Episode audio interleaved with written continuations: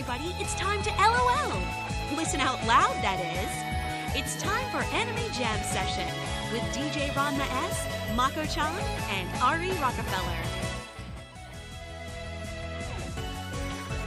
Hey everybody, welcome to Anime Jam Session, episode number 470. We are that podcast talks about anime, games, conventions, the fandom, geek stuff, and everything in between. I'm DJ Ranma S. I'm Ari Rockefeller. I am Mako-chan. And I'm Ichigo Gami. And how is everybody doing tonight? Eh, I'm sleepy. Excuse me while I yawn. Mm. I, I feel you on that. And as I was saying to y'all uh, earlier, um, if I wasn't doing the show on Tuesday nights, I would be in front of my com- in front of my TV watching the debates. With I would have waited till the debates to eat my dinner, and instead of my normal soda, I would have had my soda and a bottle of Bacardi. Because I'm like, I, there's no way I'd make it through it sober. It's not possible. God. Anywho, enough about that. And yes, he had to Siadabiri, no echo. I figured out the problem, and I'm just like, I'm going to try this. If this doesn't work, then I don't know what the pro- I don't know what else to do. So, uh, technical stuff, you gotta love that. Anywho, we are live tonight, week of September 29th, 2020, right here live on Twitch TV. Yeah, you can catch us here every Tuesday from 9.30 to 11 o'clock here at Twitch TV slash Anime Jam Session. And we're also hosted by some amazing people. You can also find us on the uh, Voice of Geeks Network. You can find them at vognetwork.com. And we're also syndicated through them at Twitch TV slash Vog Network. They kick things off on Sundays, Saturday at 8 o'clock with the Bobby Blackwolf Show, followed by Orange Lounge Radio at 9. Okay, and don't forget, you can also hang out with us in Discord. You can head on over to vognetwork.com slash Discord, where each show that's a part of the Vog Network have their own channel, so come by, hang out, and have a good time. And things are going good, for the most part. So, yeah, definitely. And big ups to uh, Ichigo Gami, who was li- giving everybody links and so forth, so you know where to find us. So, she is basically the real MVP, so give her a round of applause. Thank you. I will try to have a bot set up for us to do this in the future so that I'm not like daydreaming and forget one. No, no, I, I, I, I, I, totally, I totally get you. And I've been saying for like the last couple of weeks, you know, I, I need to, I, I'm, I've been saying, you know, I really need to ping Ichigo and talk to her about a bot that does all of this. So, and I'm just like, I, I just keep forgetting. So, here we go. So, it'll be up and running soon enough. You, you gotta love the, that type of engineering and so forth. So, yeah, yeah, Ari. We, we're, we're, yeah, I know, I know, I know. You, you gotta understand. Kotaku is like, is like fucking Vice. They, they will put outlandish top titles, clickbaity titles, just to get you to, just to get you to read it. You know. But then we're they, still discussing it anyway. Yeah. But you know, I just thought it was funny. Oh, I agree. I just I just find anybody who links anything off of Kotaku, Mary Sue, xoJane, and a few others, anybody that's linking articles to back whatever they gotta say, I take with a grain of salt, and I'm like, you really didn't do your research, but that's okay. Fine. Yeah. Anywho, we are going uh, around the room with how was your week? How was your day? Ari, kick things off. Uh, well, I did get paid today, so there was that. Ching. I also forgot that when there's a third payday in a month, you don't get deductions taken out of your check, Hmm? Explain. which was, um, a, that- that's some kind of like law or, I guess it's a, like a tax law or something that I'm not familiar with. I, I, just, I, I'm thinking it might be just a union thing because you know, I I normally get taxes taken out whenever there's like It- th- It depends on what's being taken out. Hmm. Um, health insurance, things like that, that have to do with that kind of uh, crap. nothing, ex- that literally nothing except my deferred compensation. Like, all right, because n- usually, usually the taxes and everything have to be taken out Right. too, because Mhm. that's by paycheck and not by time period. right. So that is weird to me. Yeah, because may, maybe union related. I don't know. I it might But be. I'm po- thinking union related because you know, Now, because every week they take the normal deductions out, even for me. So I was like, or every two weeks. So I was just like, it is what it is. But the fact that you didn't, I I'm en- I'm envious. That's extra money for you to handle business. So. Pretty much. I mean, I got my rent paid, and Mm-hmm. and because I need to save up money to at least attempt to get a, uh, you know, something f to put towards a down payment, uh, start moving a little more into my stash account, which I'm pretty much taking straight from all the money I make with mileage, Yeah. I, which mm-hmm. that's been a lot. Although I, the uh, reassignment started yesterday, so I'm out of an uh, exit much closer to home, and I don't go as far, which is super good because, like I said, I don't like having hour commutes to and from each work every day. And extra sleep. Well, that too, of course. But yeah, it's mostly just been uh, work-related stuff. There's not much else I can do, of course. Mm-hmm. I hear you. I do have a vacation coming up in a couple weeks, but the, but when uh when the rescheduling happened, I got put on a an entire different you know, schedule, as it were. So my old schedule, new one, just kind of got bashed together, which also meant that it, lined up so that I'm end up going to be working seven days in a row, which yep sucks because I won't get off until this weekend. Yeah, I hear you. At least I didn't have to pick another vacation week. And it could have been worse because it could have been had, like I could have had either nine or ten days in a row, depending on when a schedule started and ended. Mm-hmm. But it didn't show. But it didn't come to that. Ugh. Just taking as taking as much as I uh, taking things as easy as I can. It's not though, but No, I, I totally get it, but look at it this way. I mean, normally you would take vacation because of um because of conventions and so convention, forth. a Now you can take a vacation and you're like, you know what? I could just completely chill at home, catch up on some anime, catch up on some gaming, make catch up on my cleaning and so forth. You know, a very nice, relaxing week. You know. I do have something planned for vacation. Well, there you go. Do that too. Anything else, Ari? No, that's about it. Oh, okay. Mako-chan, how was your week? How was your day? Um, not bad. Uh, just you know, getting through work and all of that, and then uh, you know, really happy about uh, Friday night and getting to go to movies. Naganooch! Oh yeah, that too. That was fun. Yes, it was. Yeah, I mean that that was definitely fun. Um, definitely missed having Jen there to Mhm. do like actual epic Jay and Silent Bob cosplay as we were going. But I can't complain. I had a hell of a lot of fun. Um, it was definitely interesting, and I kind of wish that it wasn't just you know a week and a half. Mm-hmm. But uh, I, I also kind of wish that because it was we did end up going the last day that Kevin Smith would have been there again. But I've already met the man, so I can't complain too damn much. True. Uh, but yeah, I mean, other than that, and uh, just getting to hang out this weekend and chatting with some friends and all of that, uh, d- d- that's basically it. Nothing wrong with that. Ichigo, how was your week? How was your day? Uh, it's been pretty quiet. I've really just been working on trying to better my setup.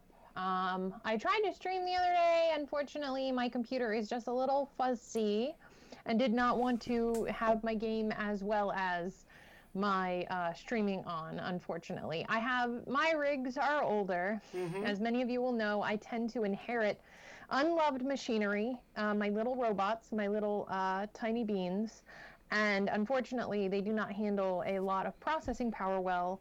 So that stream was kind of a putz. Um, so I am working on that and trying to update so I actually have a computer that I can play games on. And hey, Bonds, what's up? Um, and uh, basically been working on patterns and stuff like that with some computer aided software and doing more fashion designy stuff, as Mm-hmm. well as trying to write scripts for upcoming streams and trying to be more organized of a human being. It, it's just, eh, you know, it's been quiet, but it's been like the kind of work you feel like you're not getting anything done, even though you're doing a ton of like mental work and fidgeting with stuff. And technology is very frustrating. So it's been super fun. I, I hear you. And I keep thinking how you talking about your technology. I keep picturing you as, as Entrapta from, from She-Ra and the Princesses of Power, which I think is a character you would probably enjoy. I yeah, I've been compared to her quite a bit. Um, I do actually enjoy her. Um, I feel like her naivety is a tool that she uses rather than true naivety. I think she's just too smart for her own good, which Yeah. I definitely uh, reflect and see myself too much in it. It's too real. It is one of those memes that uh, that I definitely would vote um, off Facebook because I'm in it. Um, but yeah, I do like her. Entrapta's very cute. Yeah, and I, I'll say one thing about Entrapta is that you know, yeah, she may be naive, but she knows it. She she's actually admitted she knows that she is, and it helps her to find the best in people. So you know, and if you and if you watch the entire series, you'll kind of you'll see something that she does, which kind of surprised me, but yet at the same time, I wasn't I wasn't shocked by it either. So you know, but um, anyhow. my weekend day was basically the same as Mako-chan's and Ari's. You know, we hung out, we went to the movies pop up shop, and it was fun. Um, and that's basically it. We hung out with uh, with uh, with Michelle briefly, and that was also fun. And I actually got a chance to order some stuff for my uh, desktop. Um, and I'll talk about that in our next segment. So I'm slowly getting a step closer to really kind of pimping out my my rig over here, uh, which I changed from calling Fallen Angel to Daitenshi, which basically is the same thing but in Japanese and a shorter word. I just gotta get around to updating it in the system, so whatever. Um, other than having to find my package of stuff today opened by one of the kids upstairs, it's been a quiet week for the most part. And that was an interesting story within itself, which I will, I may do during Geek Roundtable. Anywho, enough about that. Uh, housekeeping. Um, we're still here. Uh, we we're not going on vacation until December. We usually take two or three weeks off. Uh, there'll be some episodes up, so you can kind of watch some reruns. So ha- enjoy that. Uh, let's see what else do we have here. Um, as you can see, uh, the logo has been up for for the Twitch stream and our website and everything else. I think I updated on the Twitter and all of that. Uh, It's a new our new logo. It's the same logo as before, but I just adjusted the colors some so it pops a little bit better. I hope you like that. And also, probably in the next couple of weeks, we'll be having a show on Friday nights with me and Under the Pale. Uh, it's just us, just just just just chatting, just talking about stuff. We're gonna try to keep like the political and all that stuff to a dull hum to the most part. So, you know, as of right now, we're calling it Shooting the Shit Under the Pale and Ranma. If we come up with a better title, I'll let you know, but that's the running title we got right now. And I am hoping to have that up and going in the next two weeks or so. And when we do, come by, hang out, and have a good time. You'll get to meet the person who, who was basically the catalyst for who I am now. And again, I apologize. All right. Um, next part of programming tonight is Geek Roundtable. It's similar to How's Your Week, How's Your Day, but we kind of talk more about some of the geeky aspects in our life. You know, kind of give us a little bit more time to talk about cool stuff and kind of share off a couple of things. So, Ari, what's up for you for Geek Roundtable? Uh, well, a uh, a game that I backed on Kickstarter came in the mail recently Mm-hmm. called Corporate Coffin. It's a game about you know getting through the uh, life of a corporate drone. I have yet to open it, or maybe I'll do a proper unboxing of it. But uh, Cool. among other things, you got this nice little placard of uh, all the backers, and right up there you can see where I uh, put my name on it. Nice, nice. That's pretty awesome. it does look fun. It's only like one to four players, and it's not like some of the more elaborate and complex, you know, the board games that have come out like since, you know, Catan, Carcassonne, and Mhm. all in the beginning of the millennium. But I'm Right. still looking forward to playing it. Oh, I that's good. still want to play Book It as well, but that's another story. Mm.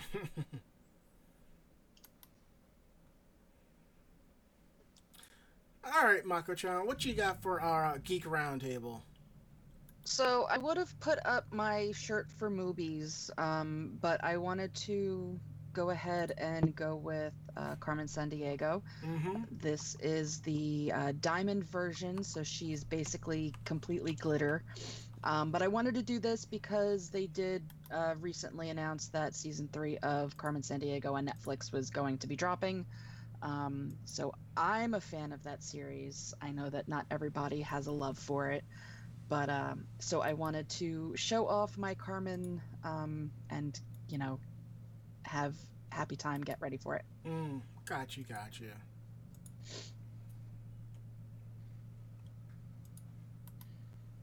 Ichigo, what you got for uh, geek roundtable? Want me to uh, flip up that image for you? Yeah, that'd be awesome. All right, and Um, here we go. I was attending Virtual Dragon Con and I realized that they had some really cool merch. Um, for those who also attended the virtual event or enjoy Dragon Con as an event itself, um, I saw that they were selling some really cool embroidered badges, and I definitely like the vaporwave aesthetic is my is my shit. So um, Mhm. I definitely purchased them. They were limited edition, and they took a little while. So I have an, an imagination. I haven't. I think that they probably did it as a pre-order. Um, I don't know how many they were limited to, but my plan is to buy a really nicely washed, bleached denim Mhm. jacket and do a painting um, for Dragon Con 2020 um, with kind of the backdrop of like all the culture that's going on right now. So I, I like to do these painted jackets on occasion when there are moments of memories for me. Um, and I've done them before. Uh, I did a uh, Creamy Mami uh, punk costume that has a purple denim vest that I dyed and did a bunch of modification to Yeah. um, that I've worn around Otakon a few times. So I like to do that kind of rough and tumble punk aesthetic thing.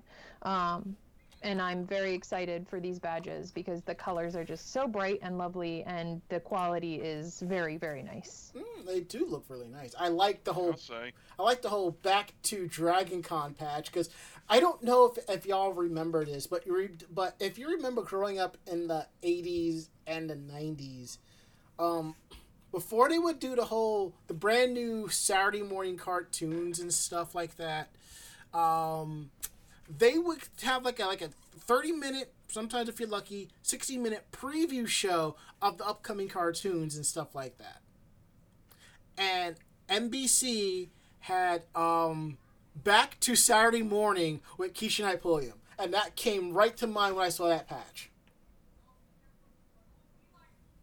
So I thought that was kind of cool. Yeah, they um, kind of went for the Back to the Future aesthetic, and I feel like because the vaporwave thing is really popular right now, I Yep. love the colors that they chose for it. So I'm hoping that like a bleached denim, and I can kind of get that Back to the Future moment. I was thinking about maybe a puffy jacket, like redoing a puffy jacket vest, but like it might be a little too much. But I mm-hmm. think a washed denim will look really nice. Gotcha.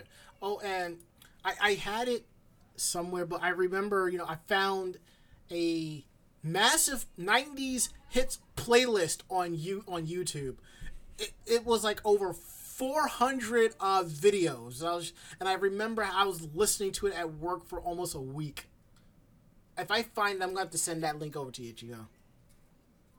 I mean, I wouldn't be surprised if that's something I've been listening to all week. Mhm. A lot of it has been like Savage Garden, Yes. Offspring, Yes. Third Eye Blind, Yes. uh, En Vogue, Alanis Mhm. Morissette, Yep. like I just you know, Barenaked Ladies, all those Mhm. lovely, lovely hits um, from the time. And I, I don't know, I just I was feeling like that for I guess I was feeling for a, a time when things were a little bit less mentally uh, explosive.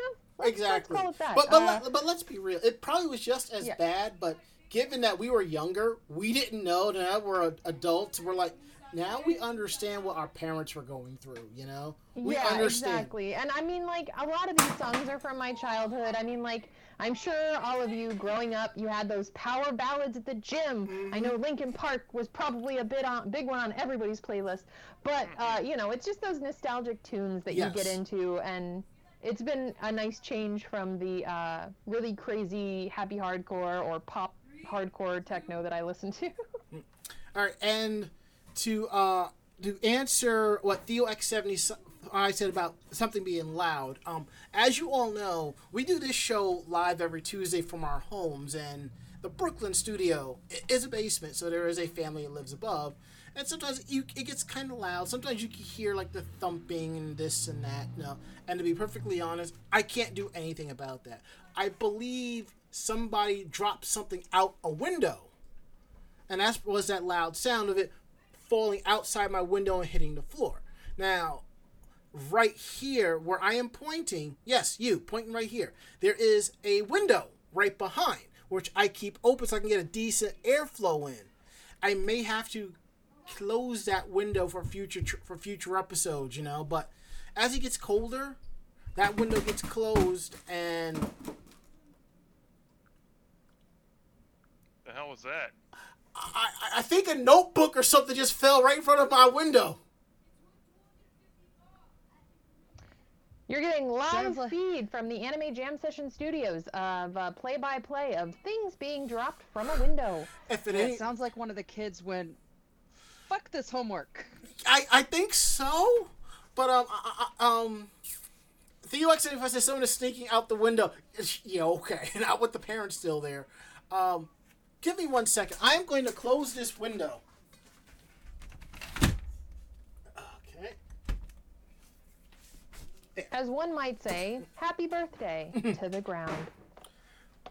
Well, you probably heard something else fall too, because the door is also open, so I can get a decent air in here. So let's just hope and pray that I don't get too too hot in here. So, anywho, so I am as for my geek roundtable, I'm still watching uh No Game No Life. I I and um. I'm like two episodes from the end. Also, over the weekend, um, me and Mako, mostly me, we watched Kim's Convenience. I, I end up watching the rest of the entire um, four seasons at, on Netflix, which is a really good show. I highly recommend y'all to check it out. Uh, yeah, it was it was funny. I I I not really usually into slice of life comedies like Yes. that, but it was hilarious. Yes. If there was ever an epitome of a comedy that's like pure slice of life, this would be it. You know?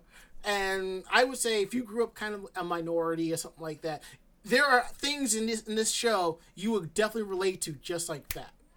So I did mention earlier that I'm still working on on um pimping out my rig. And one of the things I told y'all about couple some about some time back that I got some new cable ex- extension cabling, color cabling to kind of put inside my machine to kind of make things look better, which is colors of black and white. Um, as I was doing that, I was browsing around on Facebook, no, on Amazon, and I found colored thumb screws. And since I'm going with um, colors of black, white, blue, purple, you know, going with the aspects of, you know, uh, Yohane's colors when she is Yohane instead of Yoshiko, I got my hands on some colored thumb screws. So if I can open this one up, this one. They came in already? Yeah. I ordered them. I yeah, I ordered them on Sunday, and and I got them. Um, they came today. You gotta understand. I got. I have Amazon Prime. I will use that to the best of my abilities whenever possible. If I have to spend an extra dollar on the product, knowing that I'm going to get it in three days, as opposed to spending extra money to get it in the same amount of time, I will do that. So Well, I think I'm just more jealous because anytime I order crap online, even if it delivers in a day, Mhm. um, if it delivers USPS, Yeah. my mailbox is a two inch by like eight inch square box. Right. Um, so it doesn't really fit anything. Hmm. So I have to wait until the following day to be able to go and pick it up at the post office. Ooh. That's You a would. I- fun. You would. My, my overnights and my you know one day deliveries turn into two to three day deliveries.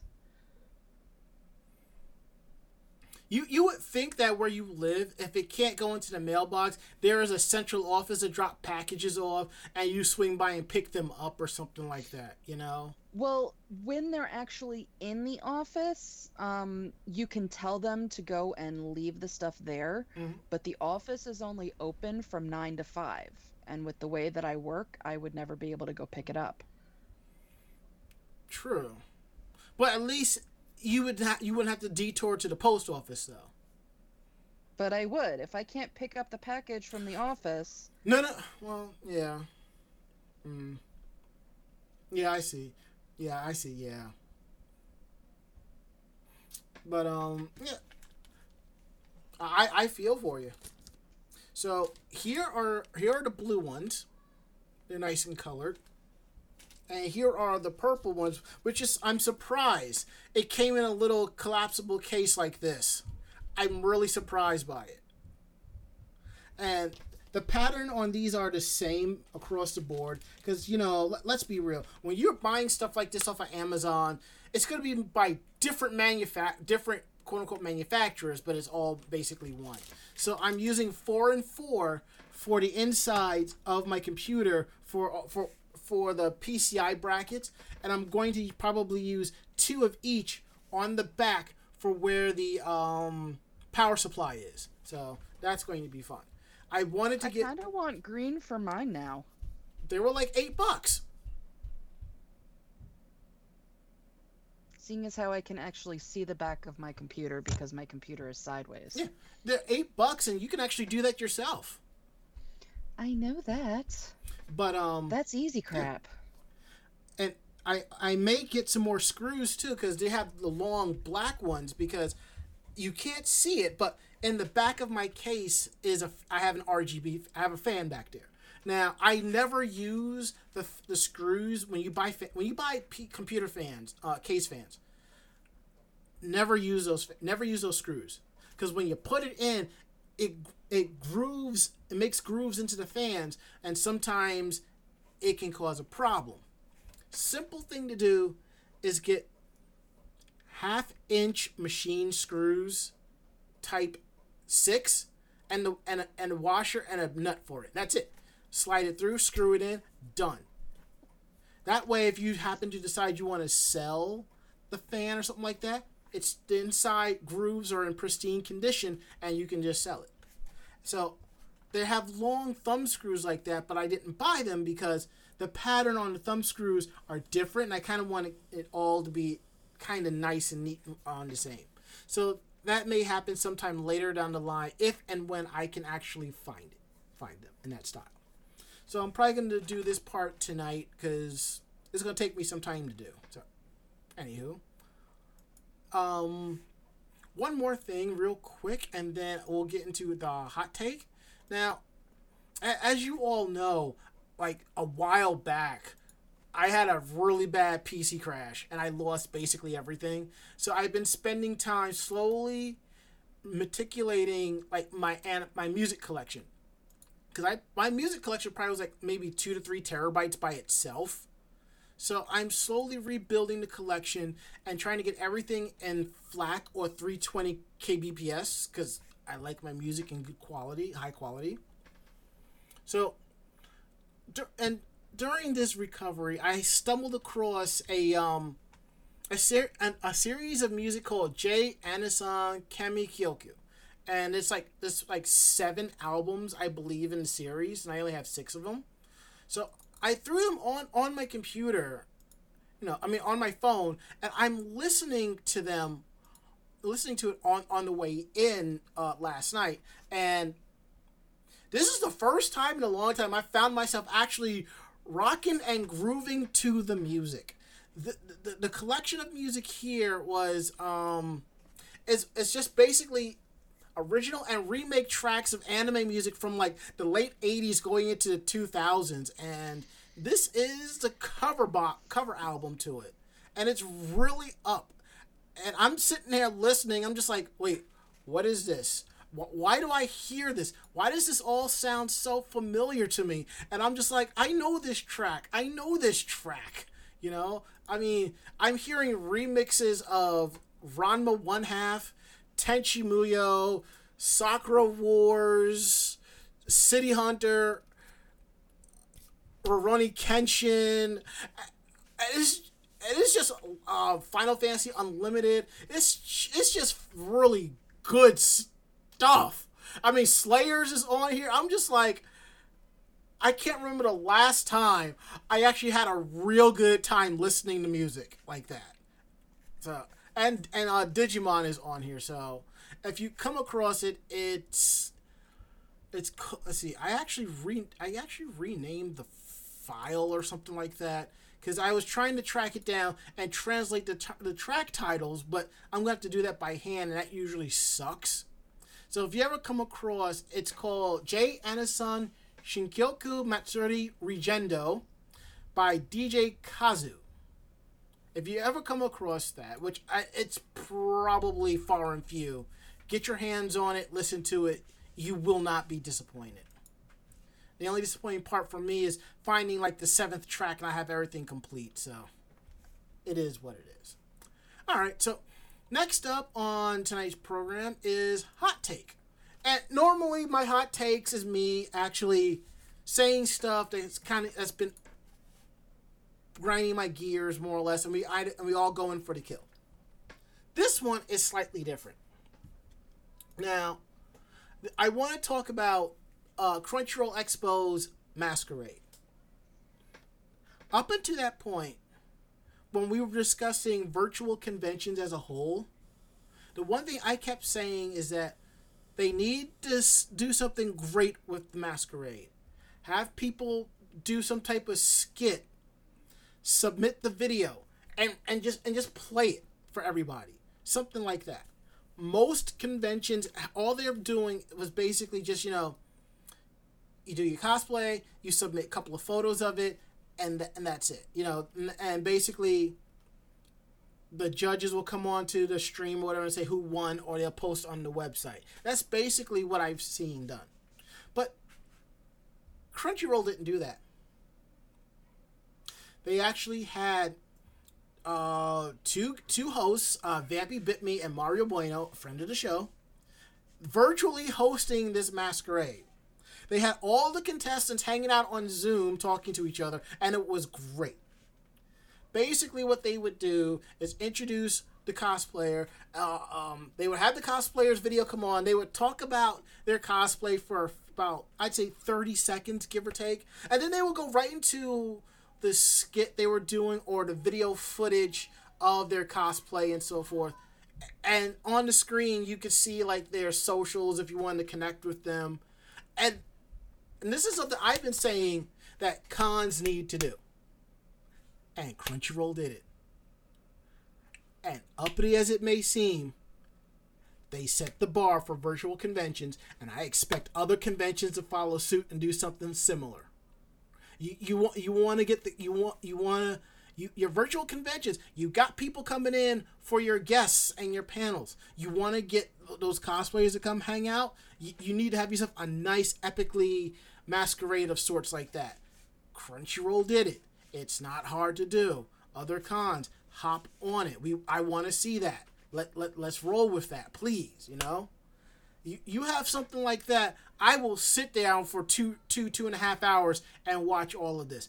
Even though, like, three of my friends that were, are in the masquerade and two of them won, congrats to them.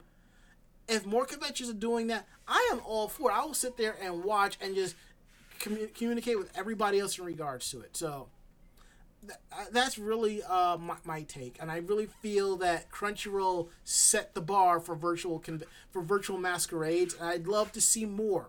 I'd love to see what more they can do with that. So, plus you it didn't help. Plus you had uh, Jez Roth, you know, who runs the School of Cosplay out of Vegas. he was running the virtual green room dressed as Elvis. That was that that that, that was the tops right there. That was tops right there. And I remember him talking about making the, the LeMay jumpsuit too. I was like, that that was just that was just perfect. That was just too perfect. All right, so enough enough about that. Let's get down to the news at hand because we got a lot of stuff to cover for the most part, and I think we can get through all of it. So we're gonna go ahead and kick things off with Mako-chan talking about one of her favorite fandoms, Fruit Basket.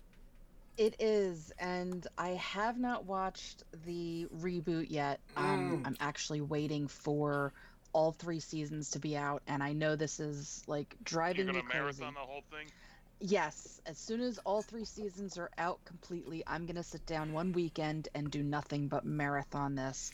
Um, I've been waiting for this series to do a more true to manga rendition Mm-hmm. um, since we didn't get that with the original anime. Um, but they did announce at the end of uh, season two, which uh, just kind of ended, um, that they will be doing a third and final season, and it's set to air in 2021. Mm-hmm. Uh, this was announced with a bunch of illustrations that were actually penned by the original author, uh, Takaka, Ta- Takaya Natsuki, um, and was released on the official website. Uh, basically, each one was uploaded um, to the personal Twitter after every episode of the season two, which ended recently with its 25th episode. Mm. Um, I absolutely adore this series. It's it's based on, you know, a lot of uh, old zodiac myths. Um, so it's it's educational, um, but also really cool for those that are into the whole mythology and zodiac and all of that. Uh, but yeah, um, I'm really excited. I, I really can't wait to finally sit down and start watching this. Um, they had started to introduce uh, some of my favorite characters in the original uh, anime before you know they stopped making that. So I'm really excited to see uh, the rest of the Zodiac, um, you know, come to life and Mm-hmm. the whole reveal of everything in the end. I'm just I'm so excited. And you just can't hide it. Oh no, no, no.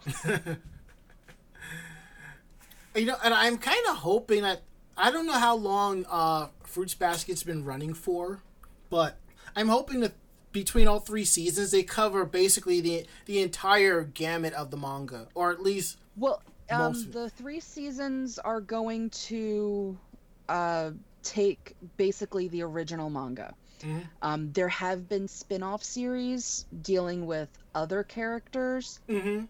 Uh, so, um, what this um, three season anime is, it's going to be just the original uh, block of manga, which is, you know, the original storyline.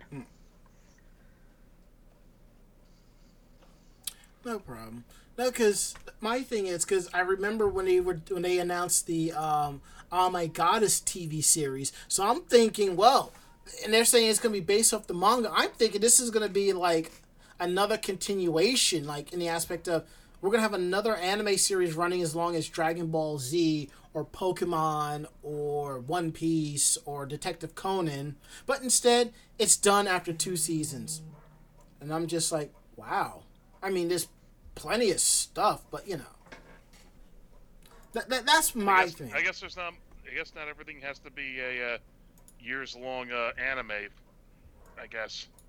I, I, I suppose you know, but it was just something I you know I I thought would happen, you know, because we were saying digest so many series that have that have triple digit episodes or higher.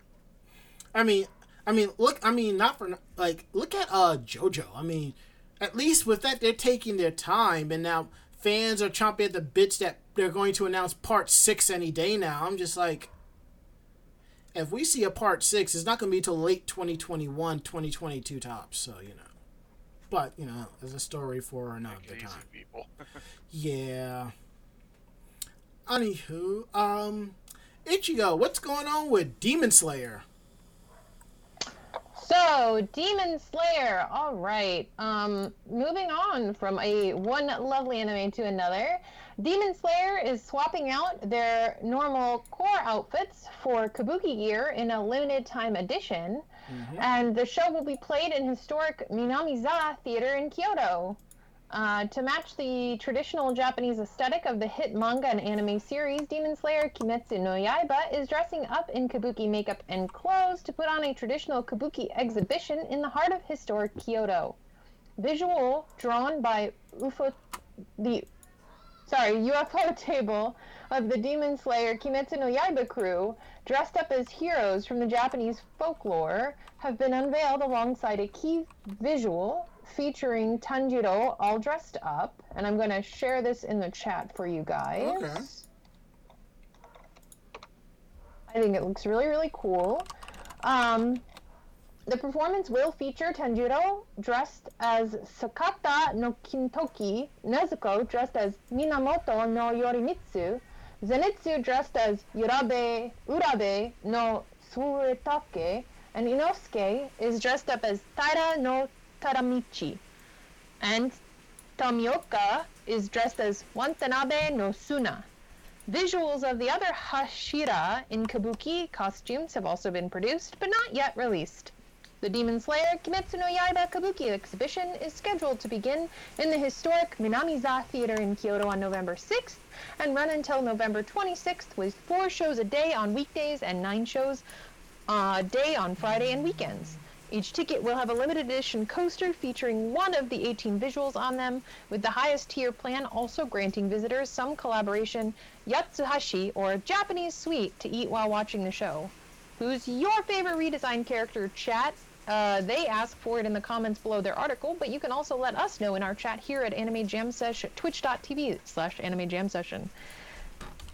Yeah, and as you can see, yeah, and as you can see, I did post sample photos, you know, images of, of, what Ichigo just described in. And I hope, on a side note, I hope I don't have to get up and close my window because it just started pouring down raining just like that.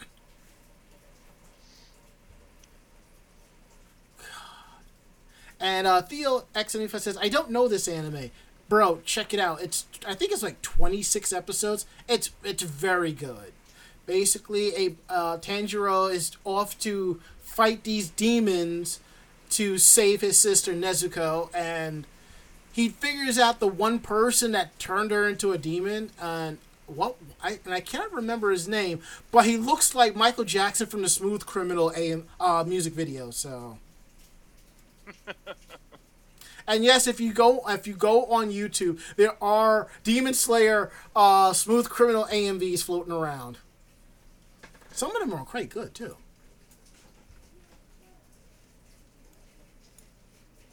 close that, close that. There you go. So that's going to be fun.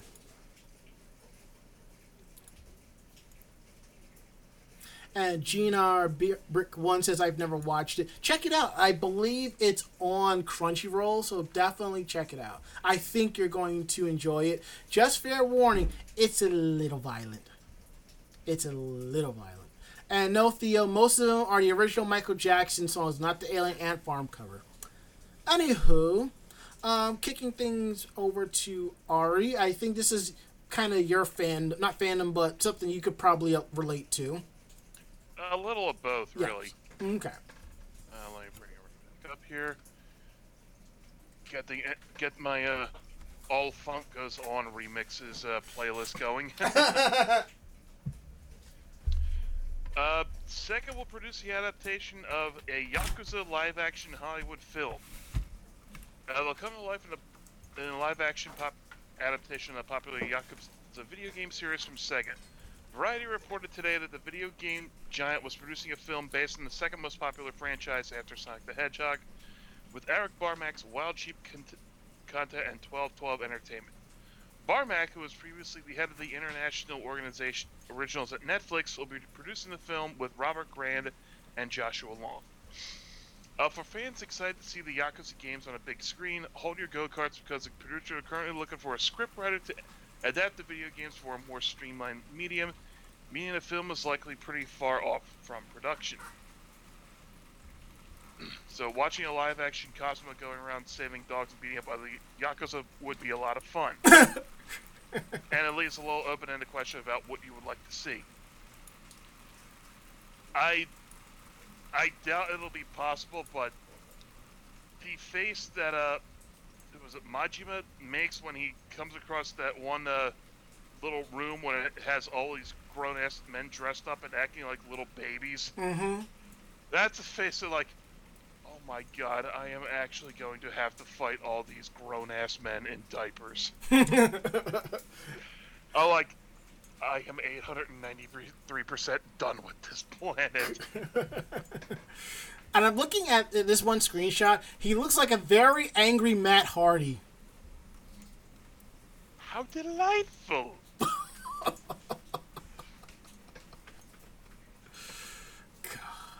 Okay. Was it Kiryu or was it Ma- was it Kiryu or was it Majima who was? Wait, why the hell do I get these? Uh... Oh yeah, it, it was Kiryu who was uh, in, in that in that scene I was talking about. I I, Yeah. I actually have that facial expression saved as a rotating desktop, Mm-hmm. but uh, I'll have to share it on Dropbox or something so you can know what I'm looking at. Okay. And it also sounds like the upstairs kids are finally upstairs in bed. So I don't think I have to deal with any more falling books or anything out the window.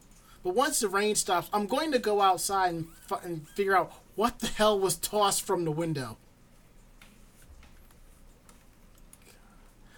All right, so moving right along, we're gonna get into my fandom. Uh, Love Live Sunshine. Um, I actually showed this to one of our staffers, and then when I told her how popular the video was, it, it kind of blew her mind.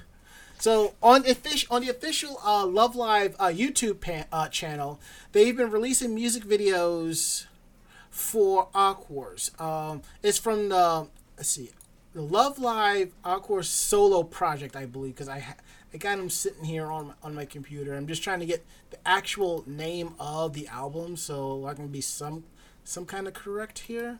Let's see, uh, other. Is this it? Nope, that's not it. Is this it? Yeah, it's basically the first solo concert albums. And one of the videos that they put up for Ruby Kurosawa is the song called Cotton Candy E-I-E-I-O, which is off of the album of hers, Red Gem Wink.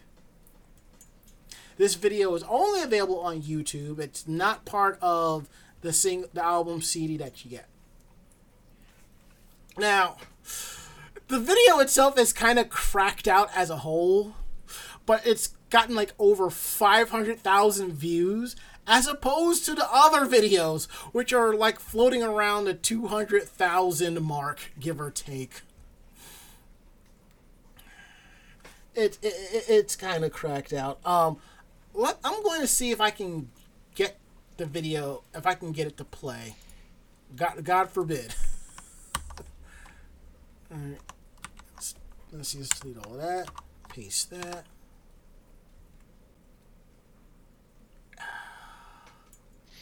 Well, that kind of blows.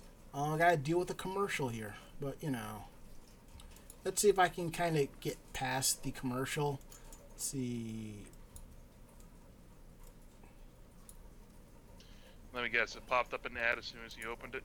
Yeah, because remember, I'm using the internal browser for Streamlabs, and there's no there's no ad blocker or anything like that. But you know, all right, I, I got it now. So I'm gonna go ahead. I'm going to turn this on and get y'all get get get get, get, get a little crack at this.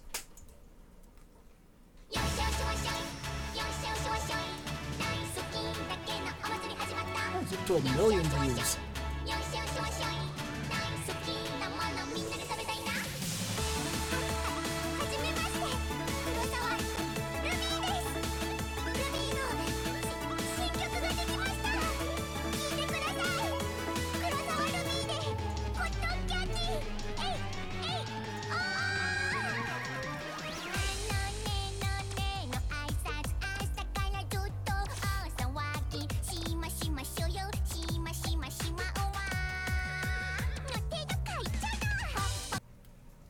Yes. Uh, Santa Marie says, catchy, but um, those graphics. Yeah, I, I honestly believe they just like, you know what? Go nuts. Go absolutely nuts on the video. Do whatever you want to do. And that's basically what they did. And he says, still more sensical than nice weather for ducks. And you're not wrong about that. And feels like, what am I watching? Um, a music video for one of the characters from Love Live Sunshine. It's an interesting fandom. I would tell you, tread lightly with, with said fandom. That's that's all you need to know. Just tread lightly.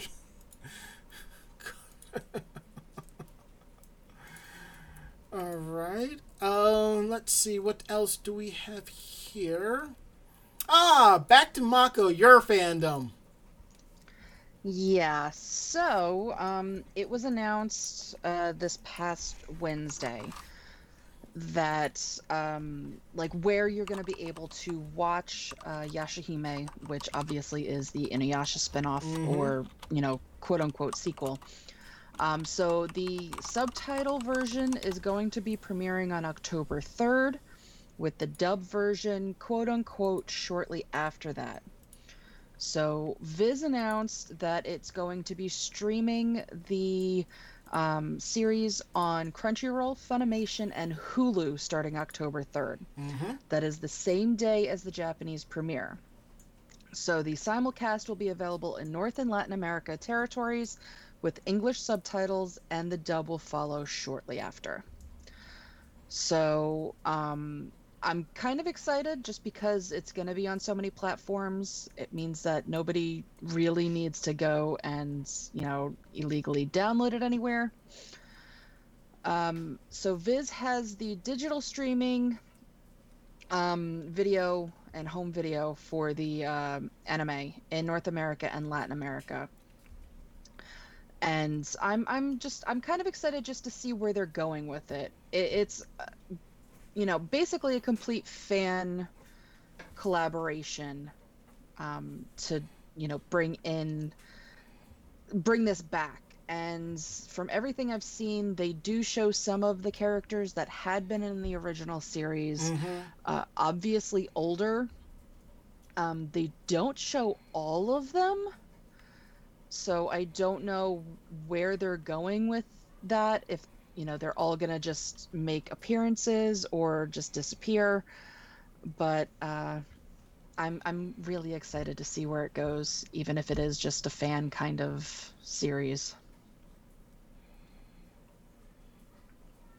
The hype has gotten me hyped for it. I'm just sitting here like, you know, you know, once they figure out who Sesshomaru got intimate with, that's when the ratings are going to just drop. Because at that point, like, well, we already know. That's it. We're done. I mean, they're, that is they're true. gonna save that for like the absolute end of the series. I I doubt that, Mm-mm. but I, I have a feeling once everybody finds out exactly who uh, the baby mama is, Hmm. that there would like that'll be the end of it for some people. Yeah, basically. but you know i'm i'm not at all happy to know where you know i, I real i as much as i don't want it to be rin we all know it's rin Mm, i really don't want it to be rin though I'm going to tell you this now. If it's not Rin, that's going to be the shot heard all around the world. The entire fandom is going to stop and call bullshit. Um, well the fact that it is a fan thing they don't have to follow the musicals which that's where you know that kind of side crap is where the whole Sesshomaru Rin thing came in. Mm. Um, I I don't want it to be just because well while it is culturally, you know where it would go. Yes.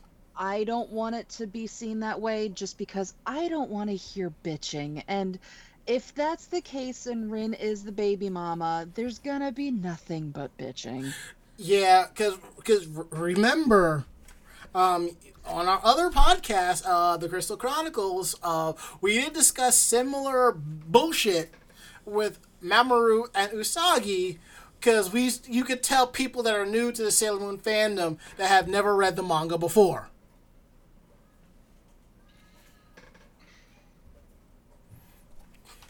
I wonder how their heads would explode if they found out that uh about what happened to Haruka and Michiru in the DiC dub. Some of them have called called BS, but they don't understand the reasoning why, and they won't. And they care not to. So it is what it is. But I will say, if it wasn't for that, then we probably wouldn't have what we got now. So. A meme that the fandom is still dunking on 20 some odd years later. Basically.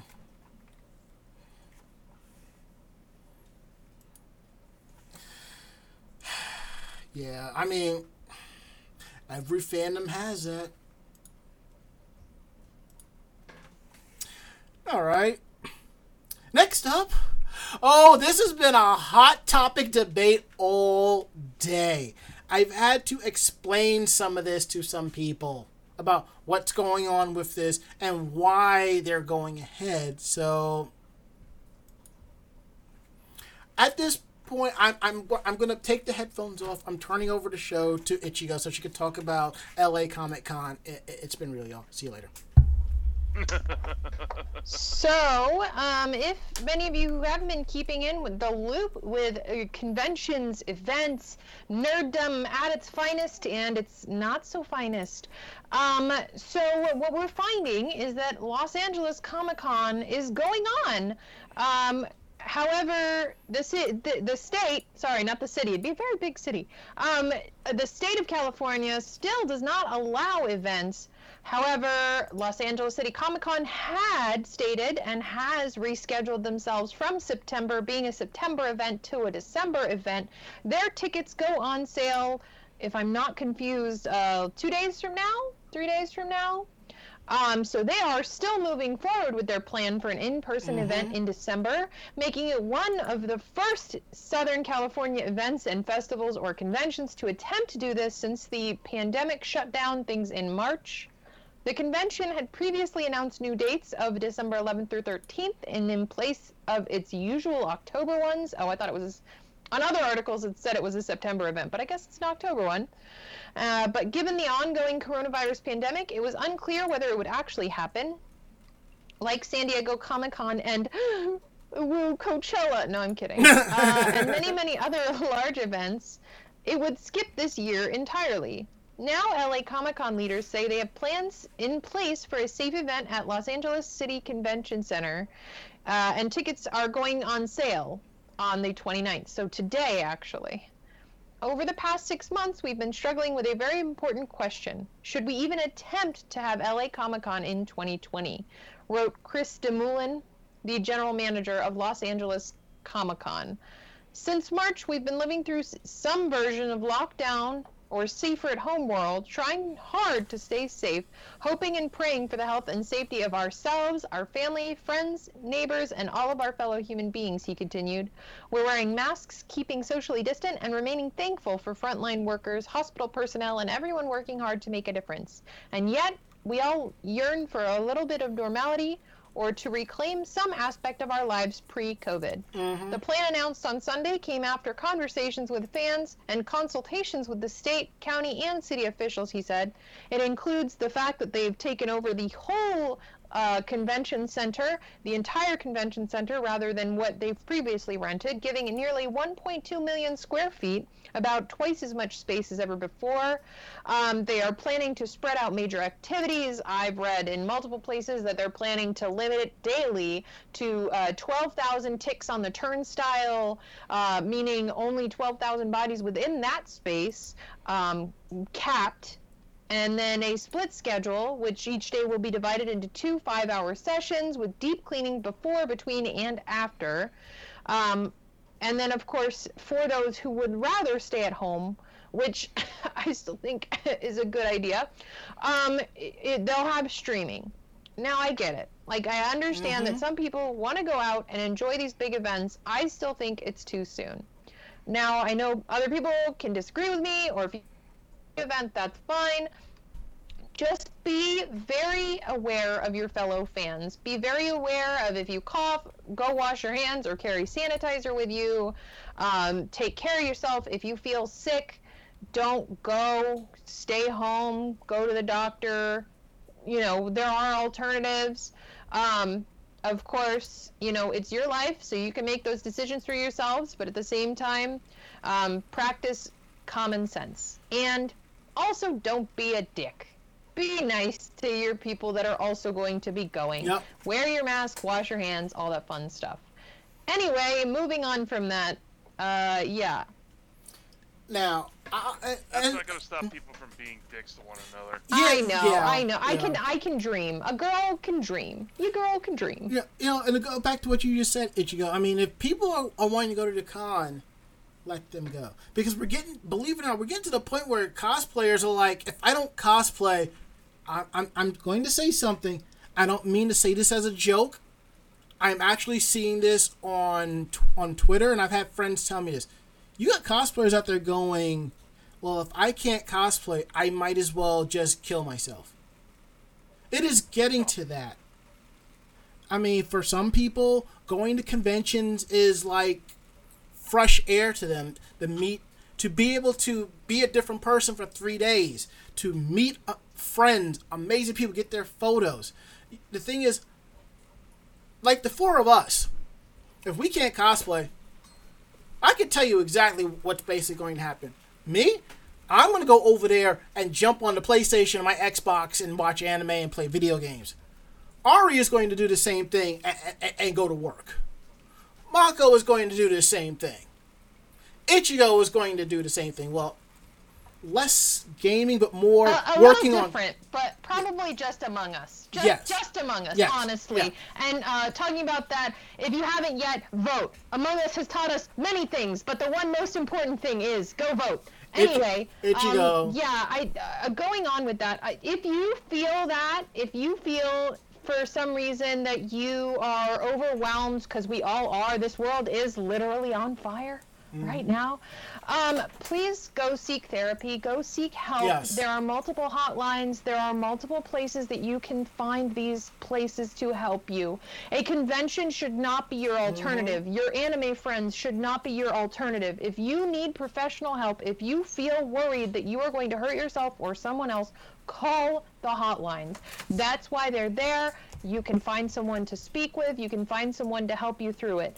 But a convention is not that. A convention is not therapy. Cosplay should not replace that for you. Yes, it can be a coping mechanism and a very healthy one. It can help you with life management skills and time management and budgeting, but it should not be an alternative to therapy. Yes, and I, Ichigo, I was gonna say you were sounding a little sus about that, but never mind. You good? Oh, oh, oh, I know. I'm always sus. But I always vote out killer first round, y'all.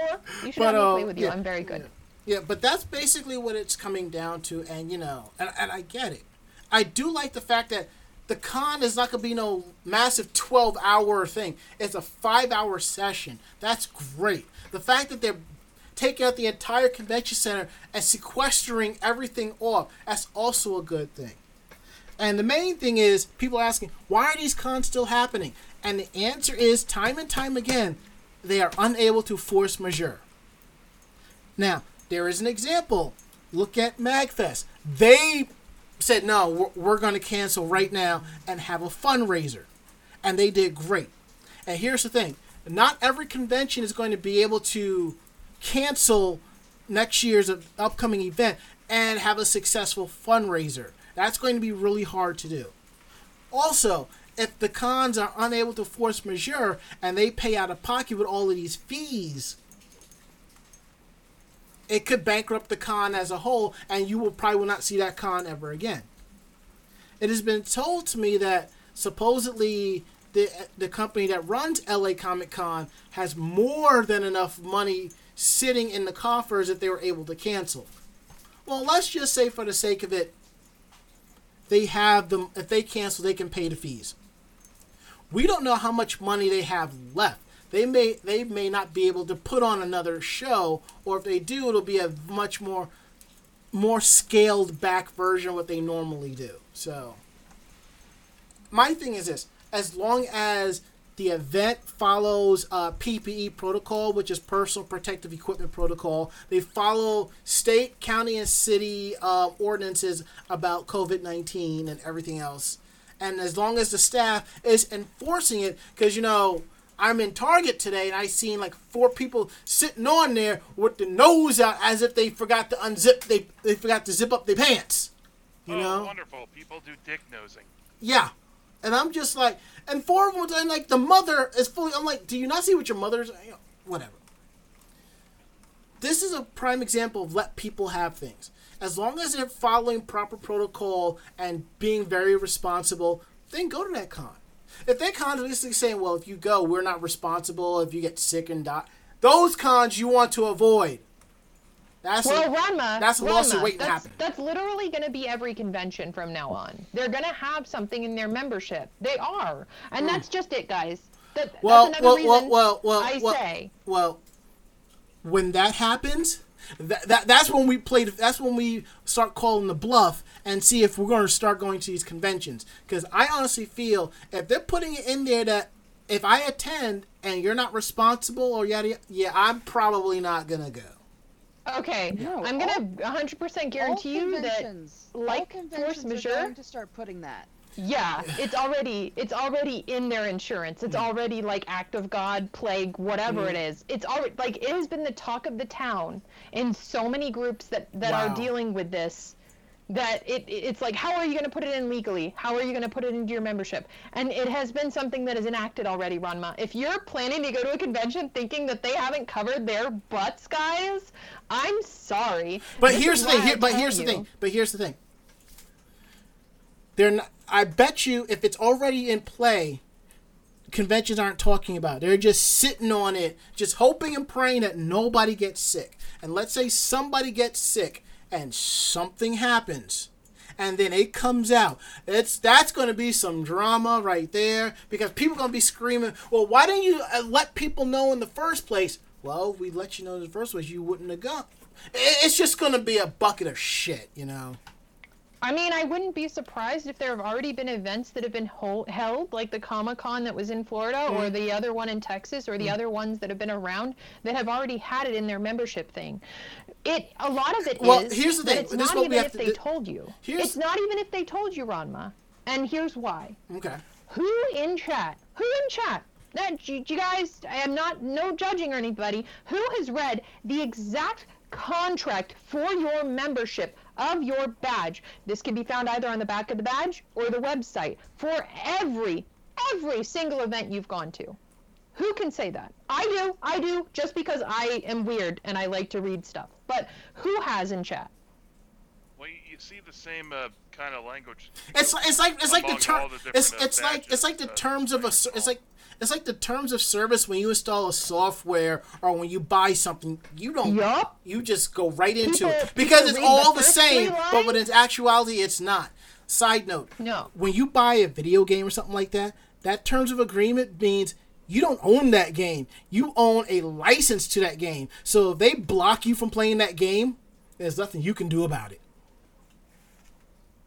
and that and that's another thing is that like you can say and be hopeful because we do we hope that people read the terms and con and and the contracts that they sign because that's what you're signing when you go to an event and if they start putting these things into their things then it's it's it's business. It's honestly business, and that's what they are. They are businesses. That is their function. It is to make money. And if you, as a consumer, are not an educated consumer, then they bank on that. So well, just take care of yourselves. And again, it's your choice. Y'all are adults. All right. All right. To say to Sia Dabiri about reasons to purchase physical media, that doesn't apply, my my friend. You you can go out and buy a physical copy of Borderlands or whatever.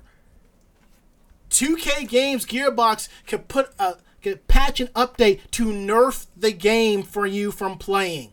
They can do that even if you have a physical copy. Because yep. when you install the software, it's going to do a license check anyway. If the license is no longer valid for anyone to play, the game is not going to let you play. Not even in offline, well, maybe offline mode, but for the most part, not even in offline mode. Yeah. that's why Adobe switched to the other Sub- style of subscription service. subscription Yes. service, and that's why a lot of things are subscription. Yep, mhm. Even a thousand dollar, let's say, uh, the thousand dollar high end embroidery software Yep. that I was looking at. Okay, a thousand dollars. Y'all would think that I would be purchasing that exact product. No, no, no, no, no. I am purchasing a uh, mm-hmm. licensure mm-hmm. that if I am not logged into their website every mm-hmm. 60 days, it's nerfed. I can't use it. I'm locked out. So yeah, a lot of that licensure stuff, it's because they're a business and they do Yep. not care about their users. And you know, and oddly enough, when the PlayStation That's- 4 and Xbox One, look, when the when PS4 and Xbox One were coming, out, they were similarly talking about this. Like especially with the Xbox, it had to call back every 60 days to make sure. And here's the thing: not everybody has has always on internet connection. So you know, me, it's right over there. It can do its checks, fine, whatever, it's fine. There are some people who live in areas where you know they're on DSL or it's, or it could be satellite or something like that. They have to be offline and this and that. You know, it it it, it happens. So you know, get, welcome to the new norm, ladies and gentlemen. Buckle up. You're in for one hell of a ride.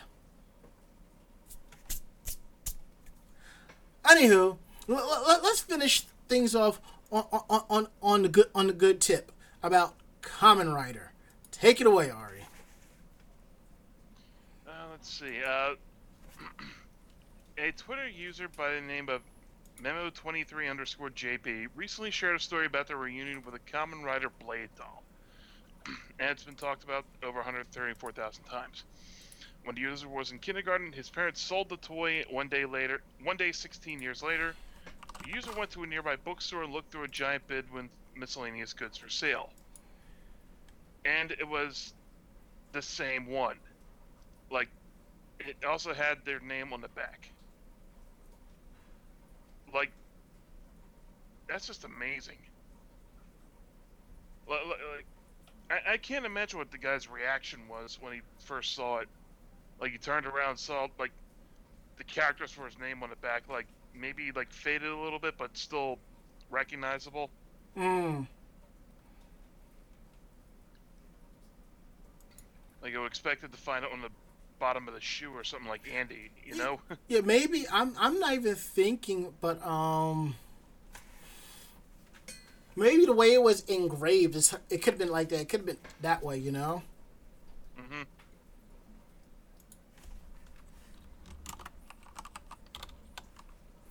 Well, all's well that ends well, and this is the part of the show where we talk about interesting things in Japan, which is why y'all stick around anyway. And and since Mako was out last week, we saved one article and paid it forward.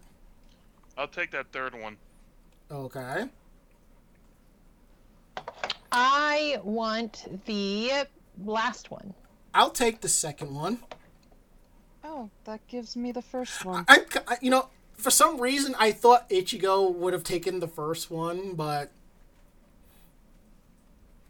I don't know. I might be yandere, but I'm not that yandere.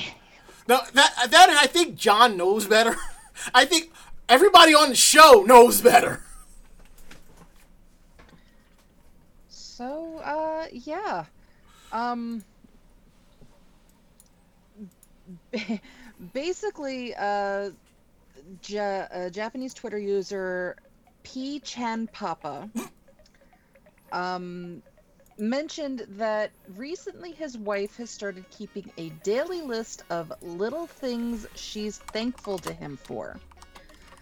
The things he's noticed her writing down include buying his wife some tea or spending a long time holding and playing with their three year old daughter.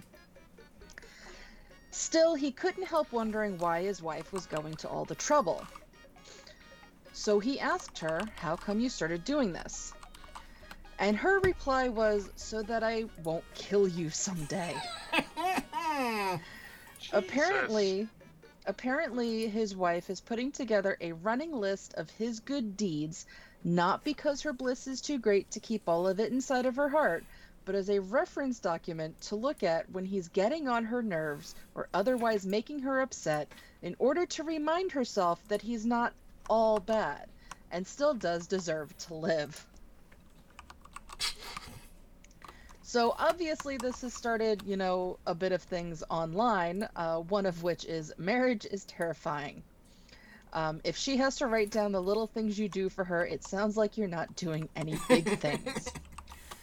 Sounds like you need to start making more of an effort if you don't want to be killed. In his replies, he readily admits that marriage can be terrifying, and he also says that he finds married life with his wife to be incredibly fun. He even praised her murderous motivation for the thank you list, saying she's the coolest. Making the effort not to kill your husband really is important. He also said he wholeheartedly agrees with one commenter who said, Your wife sounds like a positive, grateful person with a great sense of dark humor. Um, I talked to my wife a little more, he says in a follow up, and she said she started writing the list so that she won't take obvious acts of kindness for granted. Um, can I just say that writing a list of why not to kill somebody completely defeats the purpose of, you know, thinking about killing somebody? I mean, I feel like what a lot of it is is that maybe she wants to write them down because it helps her remember. I know growing up, if I wrote something down, I'm I'm more likely to retain it. So I I like the idea. I think that the I I enjoy dark humor. If anybody knows me, you know, it's one of those things I enjoy dark humor. Me too. Um, and so it's just like if they get it, if it's their in joke, is very sweet. You know, she's noticing it, and so he notices her noticing his actions, then he might be more willing to put in the work. And if they're putting the work into the relationship, then that's what matters. That and killing her husband would actually be a lot more work than she's letting on because you have to get rid of the body, hide the evidence, clean up the blood stains, all, all that stuff. Well, Yeah, but at the same time, we've shown in some of the past um, articles for Japan that not everybody is as bright as they should be, and they kind of lose bodies quite often. I would also have to say that one of the most gory and um, well detailed thrillers that I've ever read was a Japanese based one. So. I, I'm not. I would not be surprised if the body disappeared really Well- easily. Uh, well, in regards to what you said, Ari, yes, it will all be a giant mess and so forth. But there's an easy way to fix that. And what would that be? You call 1 800 Mako chan. Yeah, but her fees are exorbitant. But there's no body. But it's worth it. I know. Yes, I know. Remember, the fees may be high, but there won't be a body. If you can't find a body, then you can't arrest the person. I love that we're talking about this on Twitch, and I know that like somebody's listening in and going, "Ooh." Look, I went to college and took a lot of, you know, criminology and cult classes and science classes. So, unfortunately, yes, I do have the knowledge on what to do. However, for you Twitch people that are listening in, I would never do something like that. Give me a call. And looking into our chat, uh, Sienna Beery has read the same book that I have. Yay, book club, Anime Jam Session Book Club. Let's start one. Out by Natsuo Kirino. I found it in a thrift store when I was out in California, and I love thrillers. I love suspense and horror, and it is such a great book. If you haven't had a chance to check it out, Out by Natsuo Kirino is an awesome book, Ichigo approved. Uh, if you are sensitive to uh, murder, violence, and those kind of horror things, maybe not, but if you are, go get them, Tiger. And as Theo X75 says, no body, no crime. we are terrible, terrible people. Not But terrible, but just that. terrible. All right. So Japan, the Japanese government is about to is a is about to embark on something that other people need to do, and I have to say it's about time. And what that is, they're going to phase out fax machines, paper documents, and personal seals. I hope they can invoke like a digital seal. That would be kind of cool. So, what's happening is the new prime minister of Japan, um, let's see, what, Yoshihide Suga, he was the one who held the calligraphy that announced the name of the current Reiwa era when we when it was ushered in. Under his regime, no more fax machines. And I think that's an amazing thing because you can do everything basically digitally now. Or if you can ju- just scan it to PDF and send it on its way. Basically, you know, it was so easy to send a fax, but now it's just easier to send emails and digital documents and so forth, you know?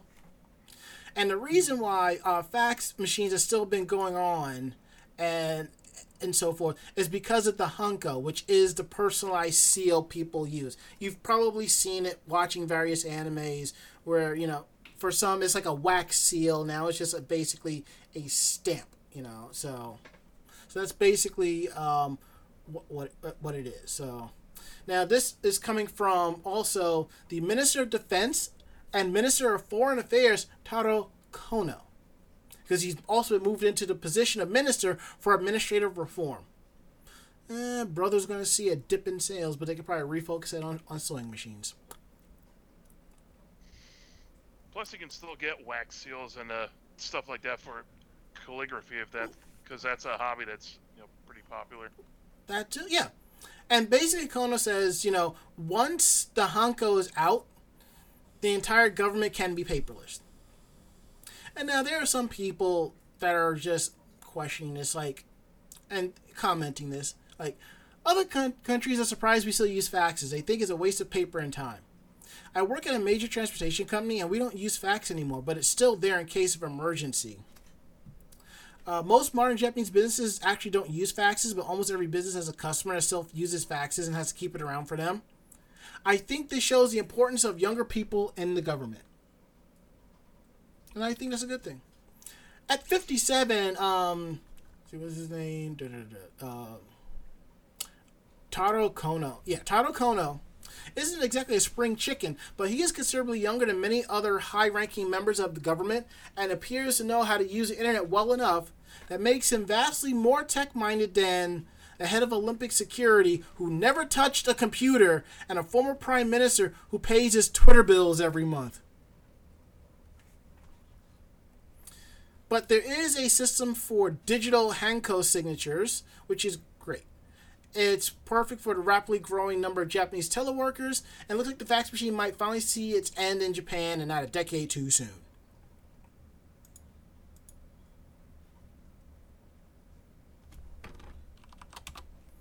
I use faxes every day. I know you do. We all got upgraded to these huge all-in-ones, which Mm-hmm. have faxes, have fax functions, but they also you know scan, print, email, Right. copy, all that stuff. Yeah, I I do. hardly use uh, Mm. the fax part of it. I do every anything that has to be. Fa- I just I scan it as a PDF and I use a website and send it that way via fax that way. So I I I can't believe this till I see it, and I'm going to say why. Japan has been in older technology. We think they're the latest and greatest because they're great at marketing, mm-hmm. but Japan has been using this kind of lower end technology because it's low tech, because it's low fi, and it gets the job done. So many big companies. Now, this isn't just your mom and pop shop in Japan. These are businesses, big businesses that re- like regard the fax machine as basically tech god. So I don't think that this is going to change for an immediate turnover. I think it's going to probably be over a decade. I I don't imagine that we're going to see the last fax until 15, 20 years from now.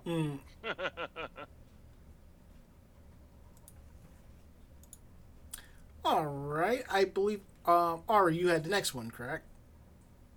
Yes, I did. Let me bring it back up here. Japan now has an alcoholic popsicle that's not banned for children. Mm. And there's no law saying kids can't try this enhanced limited edition s- Suika bar. It's a watermelon bar, that, you know, an icy confection is shaped like a slice of watermelon. Red watermelon juice and chocolate seeds scattered throughout. And now it's stuck in a especially weird one on the market.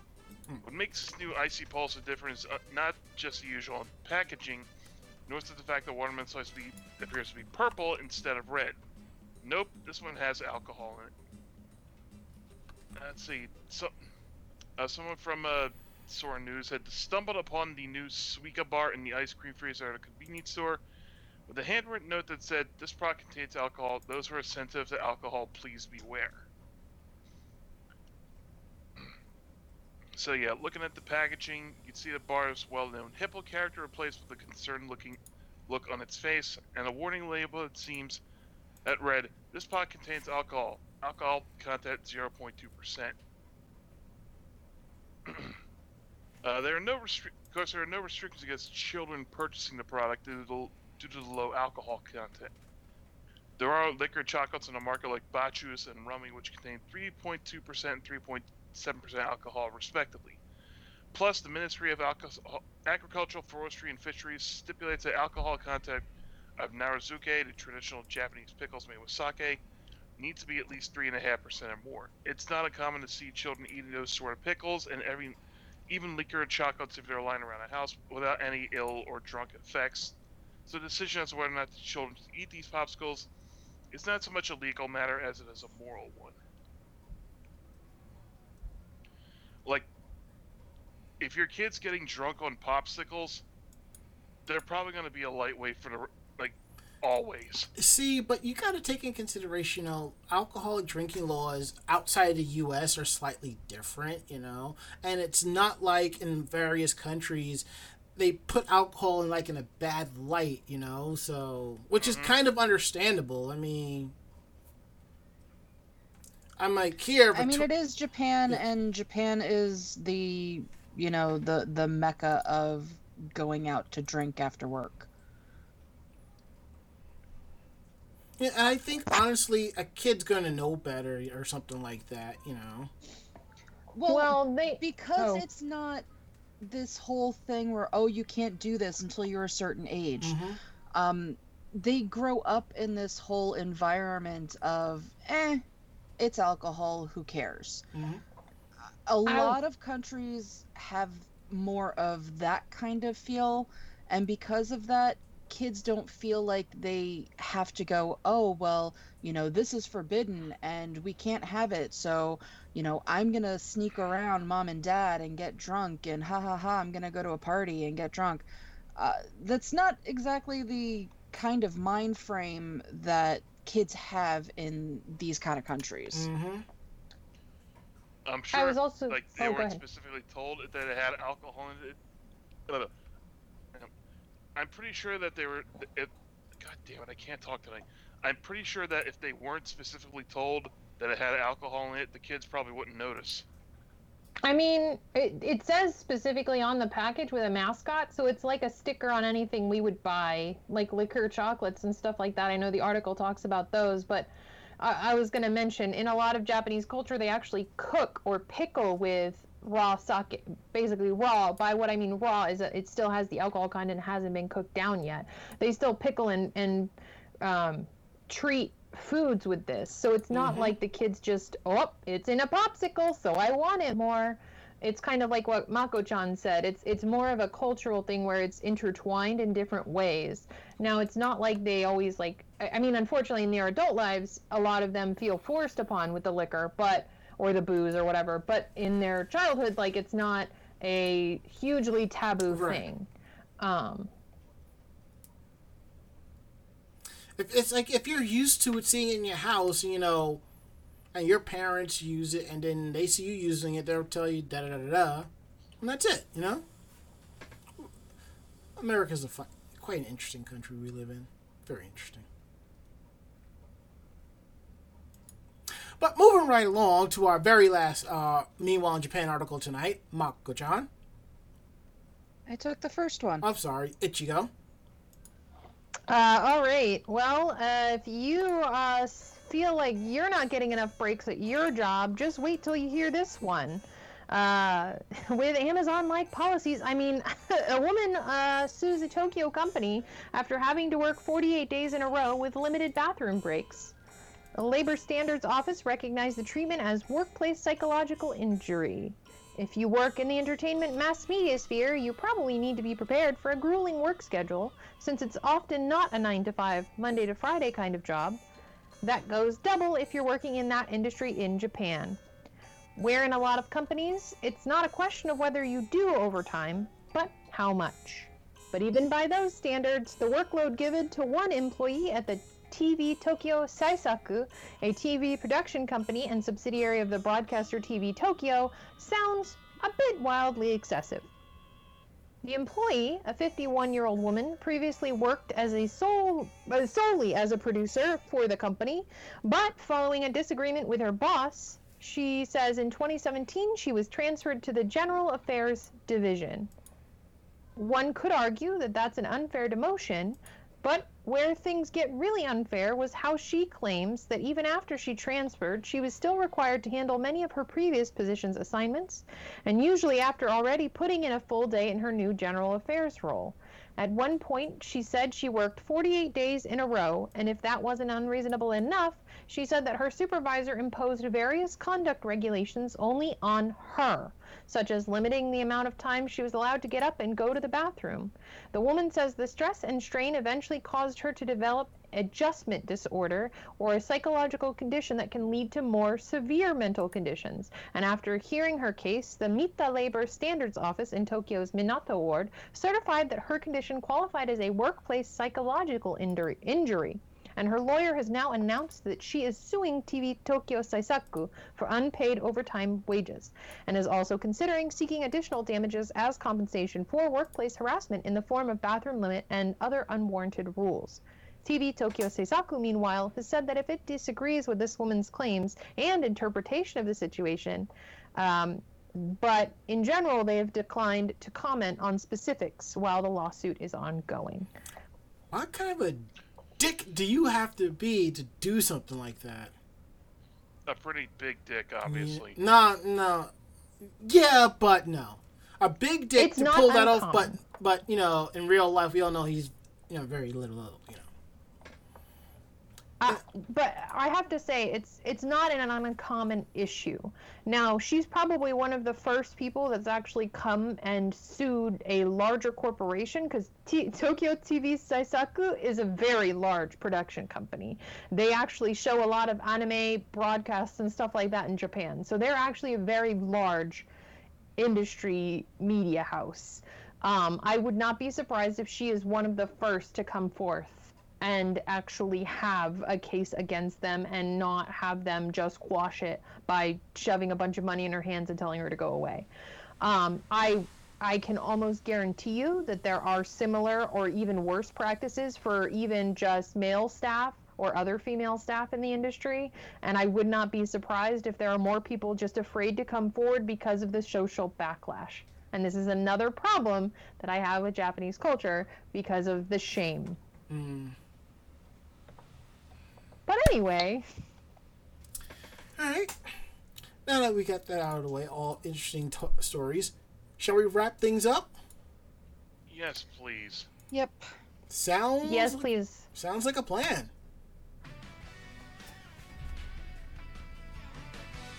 So, if you like the show, tell a friend. They in turn will tell another friend, and so on and so forth. We're independent bloggers, independent podcasters. We do this for the love of it. So, what we like and don't like, we're going to tell you straight up. So, if you have any questions about the show, ideas, suggestions, drop us a line at podcast at animejamsession.com. Again, that is podcast at animejamsession.com. We're here to believe you. Check out our website at animejamsession.com where you will see our weekly podcasts. Uh, you'll also see links to our YouTube page and our Facebook page for convention coverage and cosplay photos. You'll also find cosplayer interviews, cosplayer tips and tricks, anime reviews, convention reports, editorials, and a lot more over at AnimeJamSession.com. And if you like tonight's show and you want to check out some of our older episodes, we're not hard to find. You can find us on Anchor FM, iHeartRadio, Stitcher, Spotify, Google Podcasts, TuneIn Radio, Apple Podcasts.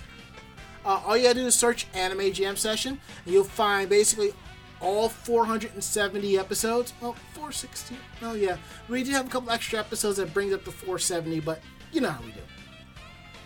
And don't forget to follow us on social media Anime Jam Session on YouTube, Twitter, and Facebook. Uh, Facebook for convention photos and some videos I throw up there here and there. Twitter, so when we're going live and have updated articles and other cool stuff. Uh, YouTube for convention videos, episode highlights, and a lot more.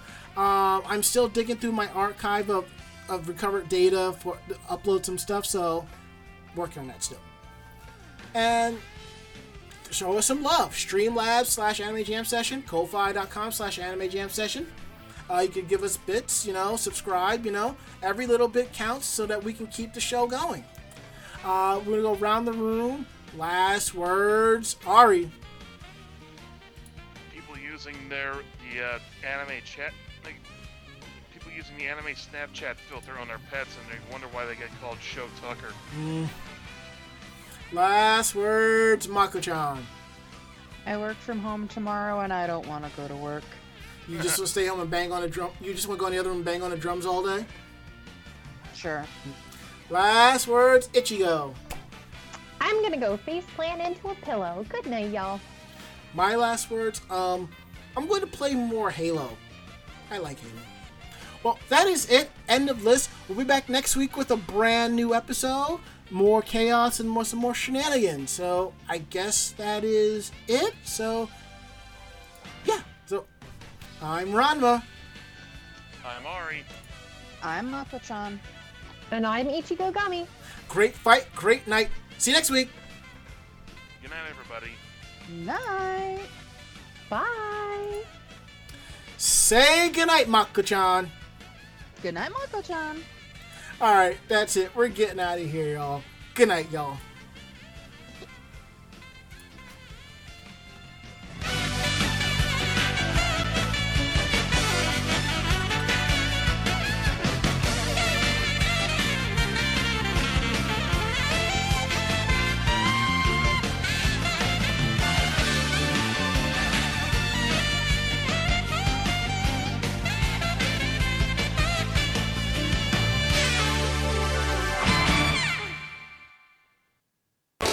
This podcast has been a production of Anime Jam Session and AJS Productions.